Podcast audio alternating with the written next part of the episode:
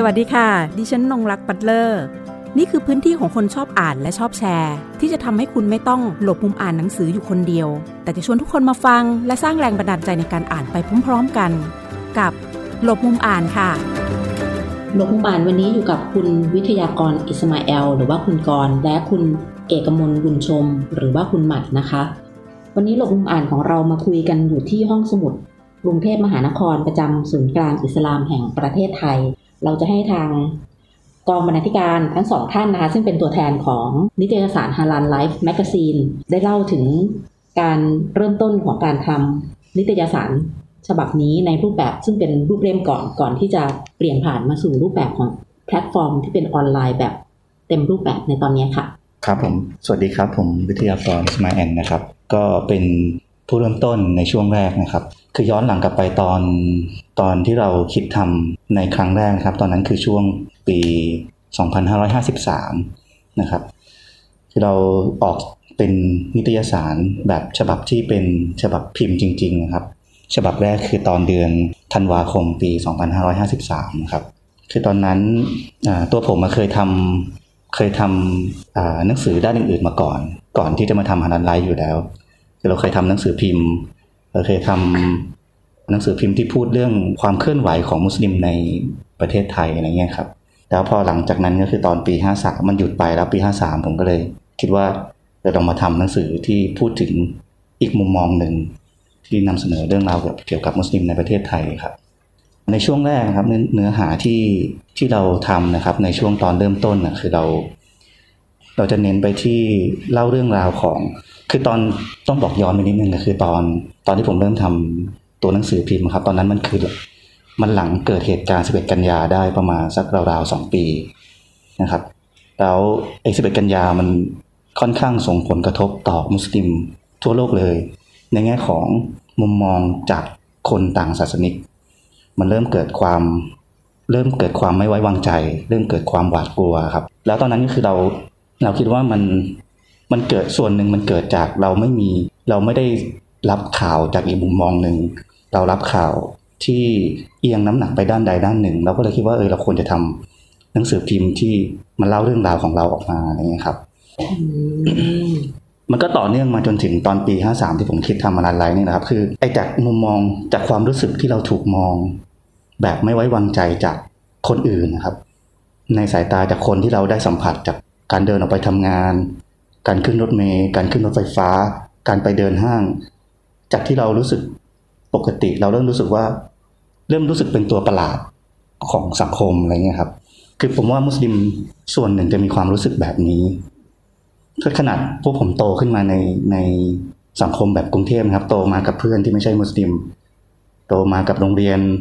ผมเรียนโรงเรียนวัดด้วยซ้ำตอนประถมอะไรเงี้ยครับเมื่อก่อนนี้เราไม่เคยมีความรู้สึกแบบนี้เลยแต่พออายุเรามากขึ้นแล้วมีเหตุการณ์ที่มันอยู่ไกลมากๆกลายเป็นว่าเราต้องมารับผลกระทบนั้นใช่ผลกระทบนั้นด้วยนะครับตอนนั้นเราก็เลยคิดว่าเราอยากจะทำนิตยสารที่เราคิดง่ายๆเลยคือเราอยากทำให้มุสลิมเนี่ยแบบเราเนี่ยรู้สึกว่าเรายังต้องภูมิใจในความเป็นตัวเองอยู่นะคือเราไม่ใช่เป็นตัวประหลาดในสังคมอย่างเดียวเราไม่ใช่เป็นคือตอนนั้นมันจะมีความรู้สึกหนึ่งคือมันมีภาพจำจากคนทั่วๆไปเวลาพูดถึงมุสลิมว่าอ๋อคนมุสลิมเนี่ยต้องเป็นคนแต่งตัวแบบนี้นะ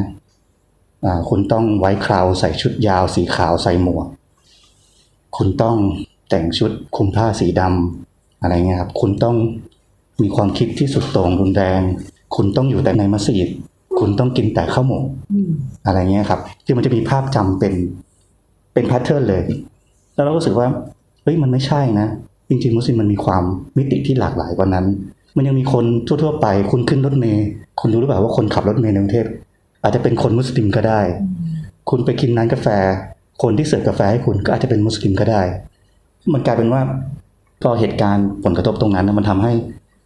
คนมุสลิมในอีกมิตินึงก็ถูกเหมารวมไปด้วยแล้วถูกบางคนก็ไม่กล้าจะแสดงออกเรื่องว่าตัวเองเป็นมุสลิมใช่เพราะว่ากลัวว่าจะถูกเป็นจำเลยของสังคมนี่ครับในช่วงต้นเราก็เลยคิดแบบนั้นเราคิดง่ายๆเลยเราอยากจะทำเนื้อหาที่ทำหนังสือที่แบบมุสลิม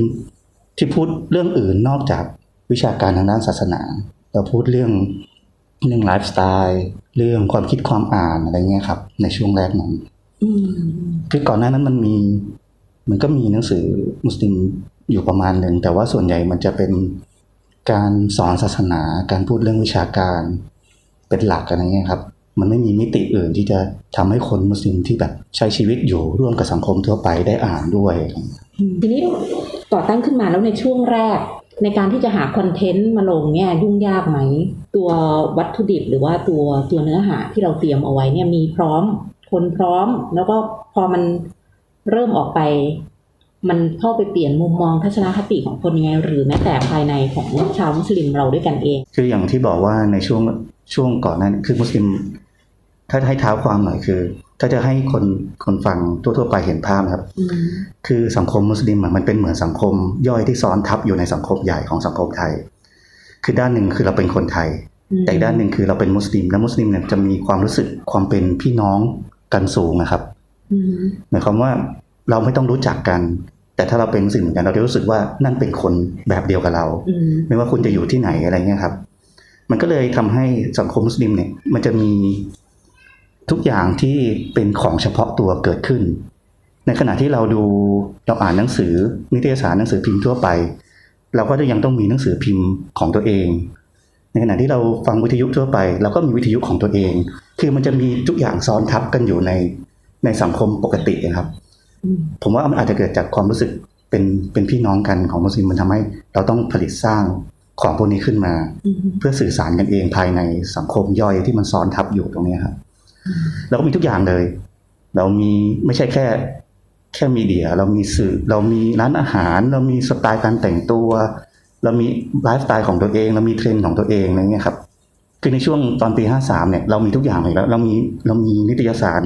มาตั้งนานแล้วนี่ประวัติการก่อตั้งนิตยสารของมุสลิมในประเทศไทยก็มีมานานหลายสิบปีหนังสือพิมพ์เราก็มีวิทยุเราก็มีเยอะมากคือคนมุสลิมประเทศไทยโดยเฉพาะกรุงเทพชอบฟังเรามีวิทยุรายการวิทยุภาคมุสลิมของตัวเอง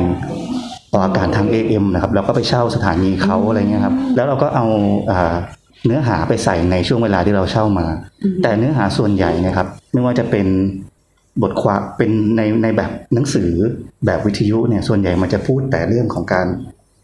สอนศาสนาใช่สื่อมุสลิมที่มีอยู่เกือบทั้งหมดในช่วงนั้นนะมันจะเป็นการพูดเรื่องการสอนศาสนาเป็นหลักคือมุสลิมเนี่ยเราจะมีชีวิตที่ค่อนข้างจะผูกพันกับหลักคำสอนศาสนาคือถ้าพูดได้เห็นภาพก็เหมือนรายการธรรมะครับอารมณ์นั้นมันก็จะเป็นสื่อที่เหมือนรายการธรรมะทั่วไปครับก็จะมีคนสอนศาสนาเนี่ยมาคอยสอนคนคิดศาสนามาคอยเขียนบทความเกี่ยวกับเรื่องศาสนาเรื่องหลักการศาสนาอะไรเงี้ยครับทีนี้ในช่วงแต่ของฮาลาลไลฟ์เนี่ยเราทำเรามองว่าเราไม่ได้เห็นว่าเรื่องนั้นเราไม่ได้คิดว่าเรื่องนั้นมันไม่สำคัญแต่มันมีอยู่แล้วเราอยากทำอย่างอื่นคนต้องรู้อยู่แล้วใช่ครับแล้วมันมีคนพูดอยู่แล้วเราอยากพูดสิ่งอื่นที่มันไม่เคยถูกพูดถึงครับเราอยากพาคนอ่านไปรู้จักคนมุสลิมที่อยู่ไกลออกไปรู้จักคนมุสลิมที่ทำอาชีพที่ต่างออกไปรู้จักมุสลิมที่อยู่ในบริบทที่แตกต่างออกไปนะครับหลักๆก็คือในช่วงแรกเราจะนำเสนอเรื่องราวผ่านคนมุสลิมในบริบทที่แตกต่างกันโดยมีความเชื่อมโยงคือเรามีหลักศรัทธาที่เหมือนกันอะไรเงี้ยครับจากที่คุณก่อนเล่าเนี่ยเราจะเห็นคำหนึ่งปรากฏขึ้นมาคือคำว่า connect ใช่ครับการเชื่อมต่อแล้วการเชื่อมต่อของคนรุ่นใหม่แบบนี้แหละค่ะมันกลับเข้าไปเชื่อมต่อกับคนรุ่นก่อนหน้านั้นได้อย่างไรบ้างอะไรเงี้ยได้เข้าไปดูในตรงนี้ไหมว่าเขาคอนเนคกันได้หรือเปล่าหมายถึงในบริบทของมุสลิมเองใช่ค่ะในบริบทของมุสลิมเองคืออย่างในฐานะคนทำหนังสือครับตอนแรกแล้วก็เรายังมองไม่ออกนะว่าคนอ่านเราคือใครเพราะว่ามันไม่เคยมีมันก็อาจจะมันเคยมีนิตยสารที่พูดเรื่องประมาณนี้เหมือนกันแต่ว่ามันเจาะไปที่กลุ่มคนรุ่นใหม่แบบวัยรุ่นประมาณมหาลัยเป็นหลักแต่เราอยากทำให้มันโตขึ้นกว่านั้นเราอยากพูดกับคนกลุ่มอายุไหนก็ได้แต่ที่มีมุมมองและความคิดเห็นตรงกับเราในบริบทของฝั่งมุสลิมนะครับคือเราอยากจะพูดคุยกับคนที่มองเห็นว่าเฮ้ยมุสลิมมันยังมีบริบทอื่นที่เราต้องคุยนะเราต้องพยายามเปิดคุยกับคนอื่นให้ได้ไม่ใช่ว่าเราคุยแต่เรื่องตัวเราอย่างเดียวเท่านั้นเราอยากทำให้คนเลิกกลัวเรา เราก็ต้องทำให้เขารู้จักเราสิรู้จักเราในสิ่งที่เราเป็นไม่จำเป็นจะต้องไปบอกเขาอย่างเดียวว่าเราเชื่ออะไรเราศรัทธาแบบไหนแต่ทำให้เขาเห็นว่าเราใช้ชีวิตอยู่แบบไหนเราก็ใช้ชีวิตอยู่แบบคุณด้านนึงเราอยู่สังคมเดียวกับคุณนั่นแหละแต่อีกด้านนึงคือเรามีศรัทธาที่เชื่อมโยงกับหลักคำสอนศาสนานะอะไรเงี้ยเราสามารถอยู่ร่วมกันได้นะอะไรเงี้ยครับแล้วในสังคมจริงไม่ว่าคุณจะเป็นคนวัยไหนครับเรามีบางอย่างเหมือนกันคือเราก็ยังอยู่ดำเนินชีวิตภายใต้หลักคำสอนศาสนาฉะนั้นเรื่องการเชื่อมโยงระหว่างคนระหว่างรุ่นนะครับก็ไม่ค่อยจะมีปัญหาเท่าไหร่ถ้าพูดในมุมของภาพรวมนะครับอาจจะไม่ได้มีจุดเชื่อมต่อที่มันขาดออกจากกันมันก็ยังมีจุดเชื่อมต่อที่มันเชื่อมโยงกันได้อยู่แล้วอะไรอย่างนี้ครับทีนี้มาพูดถึงตัวแพลตฟอร์มของตัวนิตยสารจากช่วงแรกที่เป็นรูปเล่มแบบนี้แล้วมันอยู่ยังไงถึงตอนนี้มาเป็นออนไลน์แบบเต็มรูปแบบหรือว่าเป็นเพราะกระแสต้นทุนด้วยนะคะในการจัดพิมพ์และจริงๆเราก็ต้องยอมรับนะว่าออนไลน์เข้ามามีบทบาทแล้วมันก็เข้าถึงกลุ่มเป้าหมายได้เร็วขึ้นด้วยนะตอนนี้รวมถึงการเช็คการเข้าถึงข้อมูลของเราด้วยอีกทางหนึ่งนะคะอยากจะให้คุณกรหรือว่าคุณหมัดเองเนี่ยได้ช่วยเล่าถึงว่าทำไมมันถึงต้องเปลี่ยนผ่านมาตรงนี้กับสิ่งที่ดิฉันชอบมากคือในเว็บไซต์ของ Halal Life Magazine นั่นก็คือคอลัมน์ดีมากเลยค่ะขอบคุณมากหลายๆคอลัมน์คือดีมากๆอยากจะให้เข้าไปอ่านกันเหมือนเราอ่านแมกกาซีนทั่วไปเลยโดยเฉพาะเซกชันที่เป็นไลฟ์เนาะจะมีหลากหลายมีเรื่องของคนรุ่นใหม่เนี่ยเยอะเรื่องของหนังสือก็มีนะคะเรื่องเสียงจากภาคใต้นะคะนั่นก็คือเรื่องราวทางภาคใต้นะคะซึ่งแล้วก็มีทั้งเรื่องท่องเที่ยวนะคะเรื่องศิลปะวัฒนธรรมว่าเรื่องอาหารแล้วก็ผู้ประกอบการรุ่นใหม่ด้วยความที่มันต้องบอกกันตรงว่าเราทำนิยสารเนี่ยด้านหนึ่งก็ต้องต่อสู้ในระบบธุรกิจของการทำมีเดียใช่ไหมครับแล้วเราเป็นนิยสารที่นอกกระแสมากๆคือเราอยู่ในตลาดเฉพาะกลุ่มที่เป็นตลาดมุสลิมแล้วในตลาดมุสลิมเองอ่ะเขาก็มองเราว่าเป็นพวกสื่อกระแสรองอีกฮะคือเราไม่ค่อยเล่นกับประเด็นเราไม่แมสง่ายๆคือเราไม่แมสแม้ในตลาดเฉพาะของเราเองเราก็ไม่แมสทีนี้พอมันไม่แมสเนี่ยมันก็ในทางธุรกิจมันอยู่ยากมากพอพูดถึงว่าไม่แมสเนี่ยตอนทำหนักใจไหม กับความที่แบบไม่แมสคือคุณก็ต้องแข็งแกร่งพอไงถึงจะอยู่ได้เพราะถ้ามองในเรื่องของกำไรขาดทุนอะไรต่างๆเลิกมองเลยครับก็คือตัดไปเลยใช่ไหมใช่ครับคือจริงๆเราก็มันเหมือนพูดแล้วมันก็ดูไม่ค่อยฉลาดนะคือเราแทบเรานอกจากเราไม่ได้รายได้แล้วเรายังต้องพักทุนตัวเองทำมันในตลอด10ปีที่ผ่านมาเนี่ยครับแต่ว่าเราก็ไม่ใช่เราไม่คิดนะครับเราก็คิดเราพยายามหาโซลูชันหาออกแบบวิธีการปรับรูปแบบปรับตัวเองไปคุยกับคนที่คิดว่าจะหาช่องทางให้เราอยู่ได้ก็ลองมาหมดแล้วอะไรนะครับในตลอด10ปีที่ผ่านมานี่ถ้าย้อนกลับไปตอนช่วงการปรับตัวช่วงแรกนะครับคือเราเริ่มใช้โซเชียลมีเดียเร็วเหมือนกันนะครับเราทำ Facebook Fanpage ขึ้นมาตอนปี2011เลยครับปีถัดมาของการทำนิยสารนะแต่ว่าการใช้โซเชียลมีเดียในช่วงแรกก็จะเป็นการแค่มีไว้เพื่อแจ้งข่าวพูดคุยกับคนที่อ่านหนังสืออะไรเงี้ยครับในช่วงต้นช่วงนั้นแล้วเราโยกมาทำเนื้อหาจริงๆจังๆในออนไลน์ตอนปี57เราเปิดเว็บไซต์ตอนปี57นะครับหลังจากที่เราทำนิยสารมาได้4-5 ปีเราก็เปิดเว็บไซต์ทีนี้พอมาเปิดเว็บไซต์เนี่ยเราก็มองว่าเนื้อหามันจะต้องปรับรูปแบบกับนิตยสารเพราะว่านิตยสารเราทำรายเดือนใช่ไหมครับแต่เว็บไซต์เนี่ยมันเร็วแล้วก็เนื้อหามันไปไกลกว่าอย่างเงี้ยครับเราก็จะเพิ่มหมู่เซกชันของเนื้อหามากขึ้นอะไรเงี้ยครับในช่วงปีจากปี57เนี่ยเราก็โยกเนื้อหามาทำที่เว็บไซต์ในขณะเดียวกันเรายังทำหนังสืออยู่ฉบับพิมพ์เราทำควบคู่กันไปด้วยแต่ว่าแยกเนื้อหาให้มันเจาะพฤติกรรมคนละแบบกันการอ่านคนละแบบกันจนกระทั่งปี59แล้วครับคือเราประกาศหยุดฉบับพิมพ์เลยเพราะว่ามันไปต่อไม่ได้แล้วในแง่ของการตลาดในแง่ของธุรกิจอะไรเงี้ยครับแล้วก็โยกมาทำออนไลน์เต็มตัวในปี59ครับออนไลน์เต็มตัวในปี59เนี่ยหมายความว่าตอนนั้นคือเราก็เซตทีมใหม่เลยเราจ้างพนักงานเข้ามาประจำเป็นกองบรรณาธิการเพื่อที่ทำเนื้อหาลงเสิร์ฟในโซเชียลมีเดียให้บ่อยขึ้น เพราะจากปี57ถึงปี59เราก็ยังใช้ทีมงานเหมือนเดิมคือเป็นทีมงานที่มาทำกันเองโดยที่ไม่มีรายได้จากเพื่อนๆกันที่ชวนเข้ามาประมาณ 5-6 คนนะครับแล้วเราก็ทำควบคู่2อย่างแล้วรู้สึกว่ามันครึ่งๆกลางๆจะโตก็ไม่โตจะตายก็ไม่ตายอะไรอย่างเงี้ยครับเราเลยตัดสินใจตอนปี59ว่างั้นเราหยุดฉบับพิมพ์เลยลดต้นทุนค่าพิมพ์ลงไปแล้วเราเอาต้นทุนค่าพิมพ์เนี่ยมาจ้างพนักงานเพื่อทำคอนเทนต์เสิร์ฟเพิ่มความถี่ในการทำคอนเทนต์มาเสิร์ฟโลกพฤติกรรมคนอ่านสมัยใหม่ที่ผมเคยใช้คำว่าคนในยุคโซเชียลมีเดียมันหิวคอนเทนต์ตลอดเวลาครับอยากได้คอนเทนต์แทบรายวันเลยอะไรอย่างเงี้ยครับเราก็ทำคอนเทนต์รายวันในช่วงปี59ช่วงนั้นนะครับไม่รอดครับสุดท้ายคือเราพยายามแบบอัดคอนเทนต์จนสุดท้ายมันเหมือนแบบมันล้าเพราะต้องย้อนกลับไปคือร้านไลฟ์มันเริ่มเกิดมาจากเราอยากทำแต่พอมันแน่นมากๆขนาดเนี้ยมันก็รู้สึกว่ามันใช่คอนเทนต์ที่เราอยากเสนอจริงเปล่าวะบางทีข่าวสารหรืออะไรอย่างเงี้ยมันคนอื่นเขาก็ทำใช่ครับคือด้านหนึ่งมันเป็นปัญหาอย่างที่พี่หมัดว่าด้วยคือพอเราทำตามเราต้องไป follow คนอ่านในยุคโซเชียลมีเดียที่อยากได้คอนเทนต์ตลอดเวลามันทำให้บางทีคอนเทนต์มันหลุดจากเป้าหมายที่เราวางเอาไว้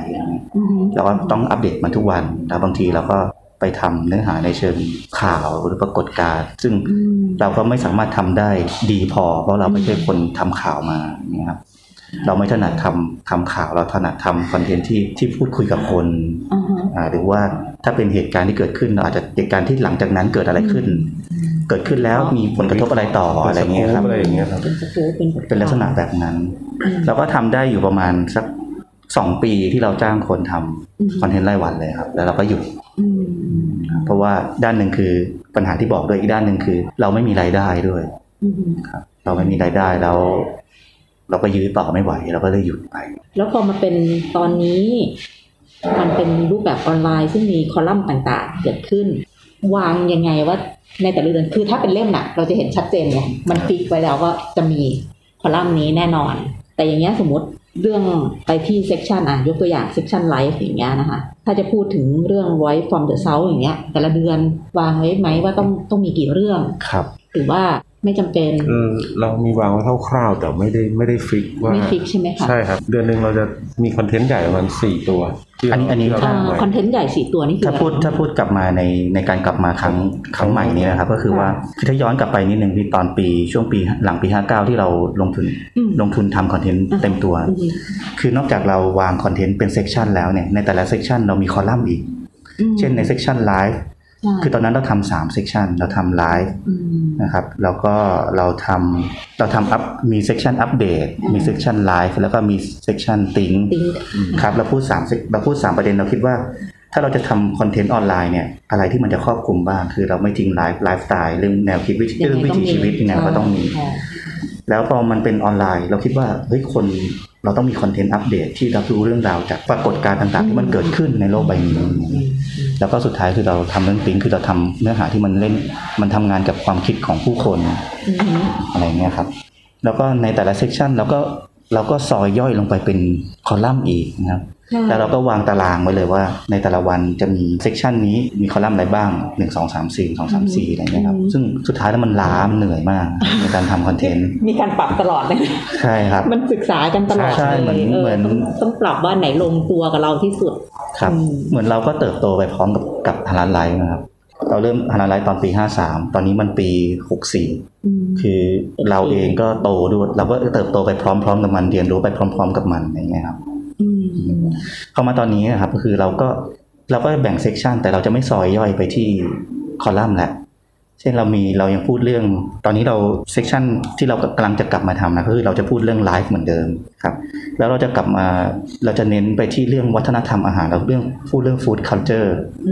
เรายกเรื่องอาหารขึ้นมาเป็นเซกชันเพราะเราคิดว่าอาหารมันเป็นเหมือนทูตวัฒนธรรมเป็นประตูบานหนึ่งที่ช่วยทำให้คนรู้จักกันพาคนไปรู้จักเปิดใจรับวัฒนธรรมใหม่ๆบางคนอาจจะกลัวมุสลิมแต่ชอบกินข้าวหมกไก่ชอบกินมัตตะบะเราคิดว่าเฮ้ยตรงนี้น่าสนใจมันเป็นวัฒนธรรมพูดวัฒนธรรมอย่างหนึ่งเราจะอยากจะทำคอนเทนต์ที่พูดฟู้ดคัลเจอร์พูดวัฒนธรรมการกินอาหารของคนมุสลิม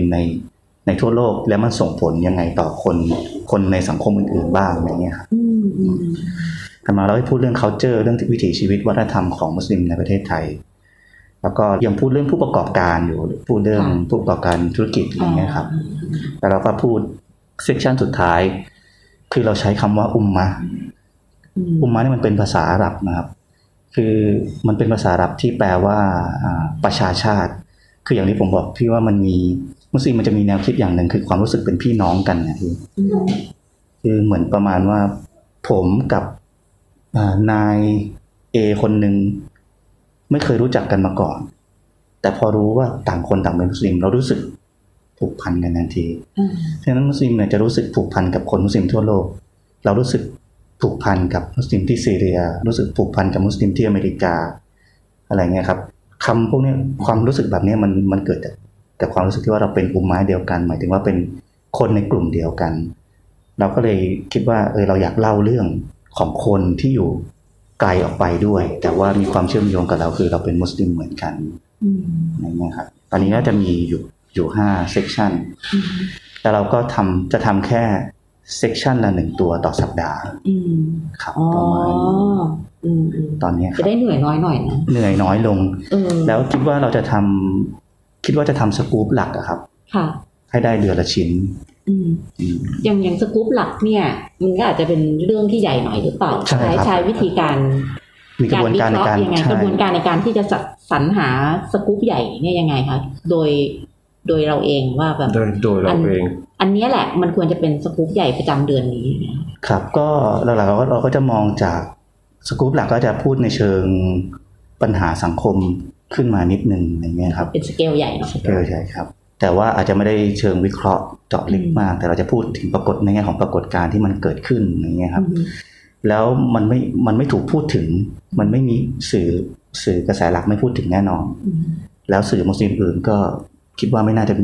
เรามีน้อยมากตอนนี้ยิ่งมีโซเชียลมีเดียสื่อมุสลิมหาย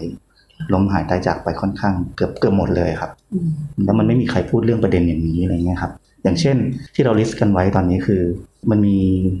ปรากฏการณ์นึงเกิดขึ้นคือมันจากเหตุการณ์ความไม่สงบนะครับใน3จังหวัดเนี่ยต่อเนื่องมาที่เหตุการณ์โควิดนะครับมันทำให้คน3จังหวัดเนี่ยอัตราการว่างงานสูงมาก